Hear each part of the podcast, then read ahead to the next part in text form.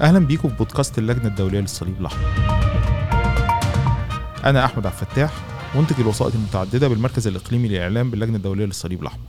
ويشرفني النهارده إن يكون معايا زميلتي نسمة نوار المتحدثة باسم اللجنة الدولية في القاهرة. أهلا بيك يا نسمة. أهلا بك يا أحمد. العالم كله بيترقب مؤتمر الأطراف المعروف بكوب 27 المقرر إن يعقد بمدينة شرم الشيخ المصرية شهر نوفمبر القادم. وفي آمال كبيرة معلقة على المخرجات المتوقعة من المؤتمر. اللجنة الدولية من جهتها أعلنت إنها تشارك في المؤتمر والسؤال هنا إيه علاقة اللجنة الدولية للصليب الأحمر وهي منظمة معنيه بمساعده ضحايا الحروب والنزاعات المسلحة بالتغيرات المناخية؟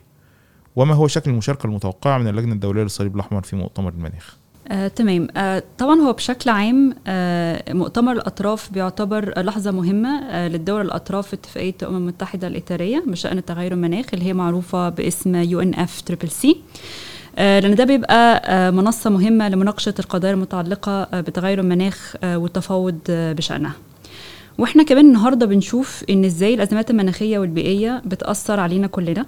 آه، وزملائنا في الحركة الدولية للصليب الأحمر والهلال الأحمر بيشوفوا الآثار دي في عملهم كل يوم.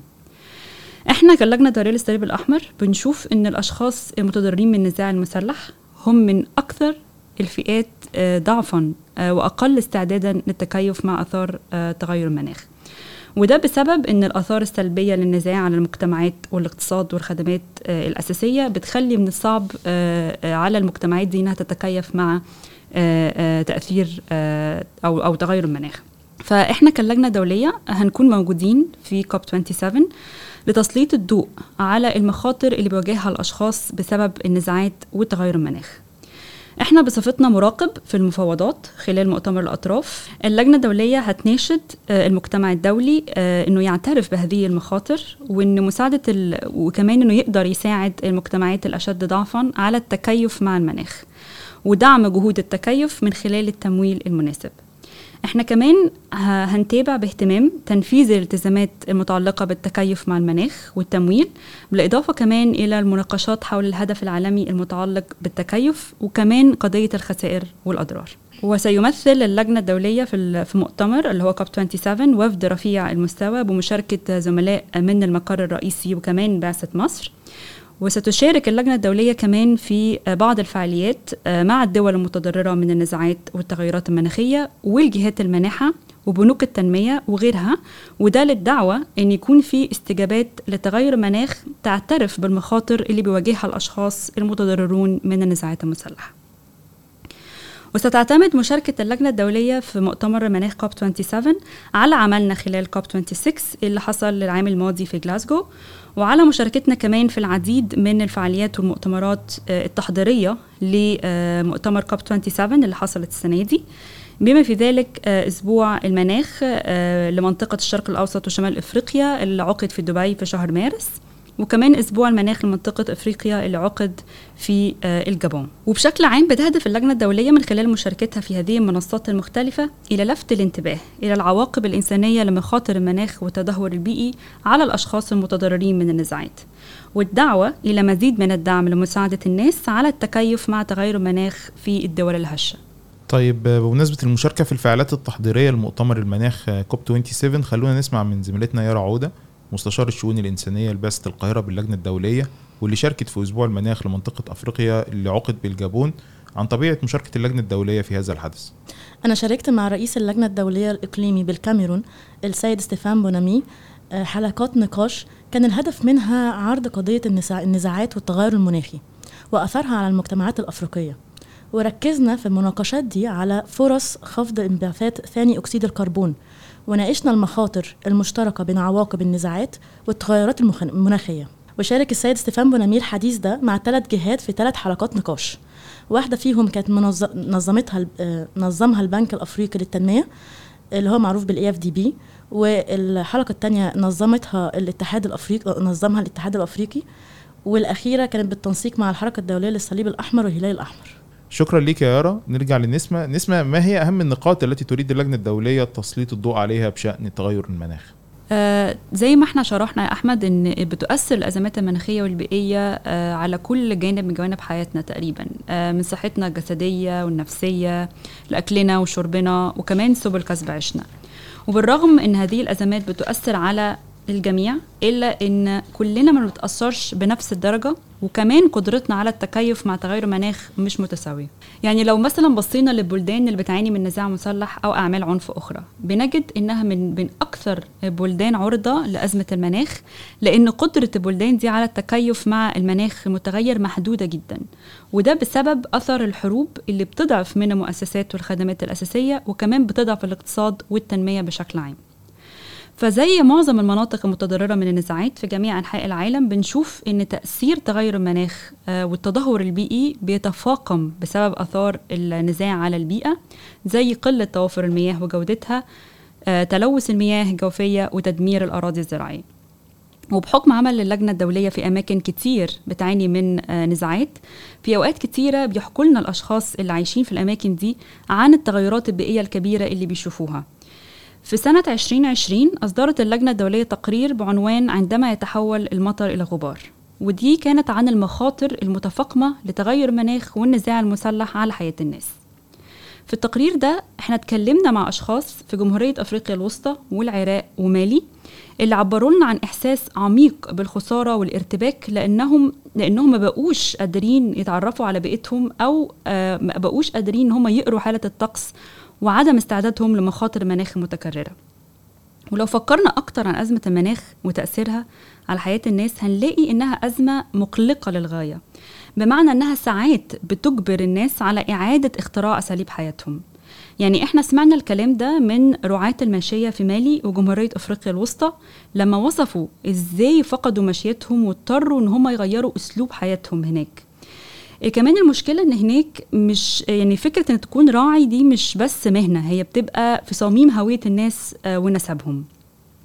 سمعنا أيضا قصص حزينة من بعض الأشخاص في جمهورية أفريقيا الوسطى اللي اضطروا إنهم يغادروا جزيرتهم على نهر أوباجي وفقدوا منازلهم ومحاصيلهم وممتلكاتهم وده كان بسبب الفيضانات. فبالتالي أزمة المناخ بنشوف إن ليها عواقب إنسانية كبيرة. ولكن بالرغم من ده وبالرغم من الضعف الشديد للمجتمعات اللي بتعاني من نزاعات مسلحة وقدرتها المحدودة على التصدي لمخاطر المناخ إلا أن هذه المجتمعات مش موجودة بشكل كافي على جدول الأعمال العالمي. وهي كمان من ضمن أكتر الفئات المهملة من العمل المناخي والتمويل المناخي. وهو ده ليه أزمة المناخ بتهمنا كلجنة دولية لأننا بنشوف إزاي إنها بتعمق ضعف الأشخاص اللي إحنا بنشتغل معاهم في أماكن كتير زي أفغانستان وبوركينا فاسو واليمن. ومع ذلك بيفشل العمل المناخي في الوصول إليهم. السبب ممكن يكون جزئيا بسبب التحديات المرتبطة بالعمل في مثل هذه البيئة. لكن مع ذلك ما ينفعش إن إحنا نخلي آه، تفادي المخاطرة والمتطلبات الكبيرة والمرهقة للوصول آه، للتمويل والدعم إنها تمنع مجموعات كبيرة من الناس من إنها تتلقى الدعم اللي هم محتاجينه بصورة كبيرة. فكرة إن الأمر معقد آه، ما ينفعش إنه يبرر إن إحنا ما نشتغلش على حله. وجود عمل مناخي مناسب في هذه الأماكن هو أمر مهم جدا لتقليل الاحتياجات الإنسانية والحفاظ على مكاسب التنمية وتجنب الانهيار المنهجي أو الضعف الدائم. آه شكرا. يا نسمع التوضيح دون آه يعني وفق أغلب الدراسات والأبحاث بتقول إن أكثر المناطق المتأثرة بالتغيرات المناخية هي المناطق اللي بتعاني من حروب ويمكن ده دايما اللجنة الدولية للصليب الأحمر بتوصفه بالضعف المزدوج إن الناس دي مستضعفة بسبب وجود الحروب لكن كمان بسبب التغيرات آه المناخية. فشكرا ليكي لتوضيح الجزئية دي. لكن هنا بيبرز السؤال طب اللجنة الدولية هتعمل إيه في في الموقف ده كله؟ وهتقدر تساعد بايه يعني إحنا آه، في اللجنة الدولية أحمد زي ما أنت عارف بطبيعة عملنا آه، في كتير من هذه المناطق. فإحنا يعني شفنا بنفسنا المزيج الخطير ده من مخاطر المناخ والتدهور البيئي والنزاع وتأثيره على حياة الناس. المزيج ده حقيقي بيهدد حياة الناس وصحتهم وكمان ممكن يعمق من انعدام الأمن الغذائي والمائي. وبصفتنا آه، منظمة إنسانية فإحنا بنشتغل على تغيير طريقة عملنا عشان نضمن إننا نستجيب بفاعلية وإحنا على دراية إن هذه المخاطر بتتطلب استجابات آه، آه، طويلة الأجل. علشان تقدر إنها تعزز من مرونة الناس أو من قدرتهم على التكيف والتصدي لتغيرات المناخ. أقدر أديك مثال مثلا إن إحنا في في العراق بنعمل على تخفيف الإجهاد المائي وده من خلال إعادة تأهيل محطات ضخ آه، ومعالجة آه، معالجة المياه آه، وشبكة الأنابيب وأنظمة الري. وفي في الساحل آه، بنعمل حاليا على مساعدة المزارعين والرعاة على مواجهة التقلبات المتزايدة في هطول الأمطار وفترات ندرة المياه وده بيتم من خلال دعم وإعادة تأهيل أنظمة الري وإنتاج الأعلاف الحيوانية أو البذور والمساعدة على تخزينها. ومع ذلك فإن الاستجابات دي اللي ممكن تساعد هذه المجتمعات على الاستجابة لهذه المخاطر غالبا آه، ما تتجاوز ما يمكن أن تفعله الجهات والمنظمات الإنسانية. فما هو مطلوب هنا هي سياسة مستدامة للتنمية الشاملة آه، والتكيف مع المناخ علشان نقدر نساعد آه، آه، الأشخاص اللي في بيئات هشة إنهم يتصدوا للتغيرات المناخية يعني خليني هنا أضيف نقطة إن أنا بحكم طبيعة عملي كنت شاهد على بعض هذه المشاريع وشفت قد إيه إن المشاريع دي وإن وإن كانت تظهر إن هي صغيرة لكن بيبقى ليها تأثيرات مهمة جدا على المجتمعات المتضررة. طيب خلينا نرجع لكوب 27 آم، إحنا عرفنا آه، اللجنة الدولية للصليب الأحمر بشكل أساسي راح هتعمل إيه ومشاركين إزاي. لكن السؤال الأخير بقى هي إيه هي المطالب أو الدعوات اللي اللجنة الدولية راح ترفعها في كوب 27 وإيه اللي هي عايزة تطلبه من الدول آه، المشاركة في آه، المؤتمر؟ آه، إحنا قبل مؤتمر مناخ كوب 27 آه، بتناشد اللجنة الدولية للأطراف في اتفاقية الأمم المتحدة الإطارية بشأن تغيير المناخ والهيئات الحاكمة لمؤتمر الأطراف على التعهد بثلاث التزامات لضمان عدم التخلي عن الأشخاص اللي بيعيشوا في حالات نزاع.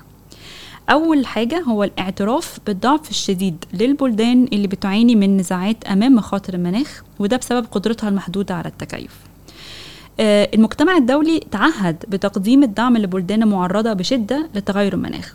ولو بصينا هنلاقي إن معظم الدول اللي بتعاني من نزاع مسلح وعنف بتندرج ضمن هذه الفئة. وفي الواقع الغالبية العظمى من الدول اللي بتعتبر الأكثر ضعفا والأقل استعدادا للتكيف مع تغير المناخ هي بلدان بتعاني من نزاعات. وده مش لأن تغير المناخ بيسبب النزاع بشكل مباشر ولكن تغير المناخ بيضخم أو بيفاقم الاحتياجات الإنسانية الناتجة عن النزاع. آه، وفي نفس الوقت النزاع بيبقى ليه آه، أثر آه، سلبي على الخدمات الأساسية والمؤسسات والبنية التحتية اللازمة لمساعدة الناس على التكيف مع المناخ المتغير. وعلشان كده اللجنة الدولية بتناشد الأطراف آه، المعنية على الاعتراف ولفت الانتباه للضعف الشديد للبلدان والمجتمعات اللي بتعاني من النزاعات آه، بالنسبة لمخاطر المناخ. لأن ده ضروري لضمان اتخاذ الإجراءات المناخية المناسبة في هذه البيئات. آه تاني حاجة أحمد هو ال- المناشدة آه لل- للدول الأطراف بالوفاء بالالتزامات الدولية لتعزيز العمل المناخي في البلدان المعرضة بشكل خاص لتغير المناخ وده بيستلزم تعزيز العمل المناخي في البلدان اللي بتعاني من نزاع أو عنف. للأسف الدعم آه، اللي بيوصل لمساعدة المجتمعات آه، اللي بتعاني من نزاعات على التكيف مع المناخ هو ضعيف وده بسبب التحديات اللي ممكن تكون مرتبطة بالعمل آه، في برامج طويلة الأجل في هذه البيئات. في اتفاقية الأمم المتحدة الإطارية بشأن تغير المناخ واتفاقية باريس وافقت الدول المتقدمة على تقديم الدعم في شكل تمويل وخبرة للبلدان. بما فيهم المتضررين من النزاع المسلح والعنف المعرضين أيضا لتأثيرات تغير المناخ. وهنا بنناشد الأطراف المعنية على تكثيف جهودها لتعزيز العمل المناخي آه، في البلدان المتضررة من النزاعات دعوتنا الثالثة والأخيرة هي ضمان دعم العمل المناخي بشكل كافي من خلال تمويل المناخ المناسب للغرض. على الرغم من التزام الدول في اتفاقية باريس آه، بضمان توازن أكبر بين آه، تمويل التخفيف والتكيف مع آثار التغير المناخي إلا أن تمويل التكيف لا يزال متأخرا بشكل كبير. وعلشان كده إحنا بنناشد الأطراف على تقديم آليات تمويل بتسمح بمرونة معقولة لتمكين العمل في حالات الهشاشة والنزاع. شكرا ليك يا نسمة آه وشكرا لكل فريق العمل اللي بيشتغل ورا الملف المهم والحساس ده اللي هو ملف التغيرات المناخية. لأن حقيقي آه العالم كله دلوقتي مدرك لأثر ده آه على حياتنا كلنا. شكرا لكم أعزائنا المستمعين على المتابعة. آه، وإذا كنتم حابين تعرفوا أكتر عن أنشطة اللجنة الدولية للصليب الأحمر سواء فيما يخص قضايا تغير المناخ أو بشكل عام انصحكم بأن أنتم تزوروا موقعنا على الإنترنت icrc.org أو على منصاتنا المختلفة على وسائل التواصل الاجتماعي فيسبوك وتويتر وإنستجرام ويوتيوب باسم اللجنة الدولية للصليب الأحمر. وانتظرونا في حلقات جديدة مع بودكاست اللجنة الدولية للصليب الأحمر. شكرا لكم وإلى اللقاء.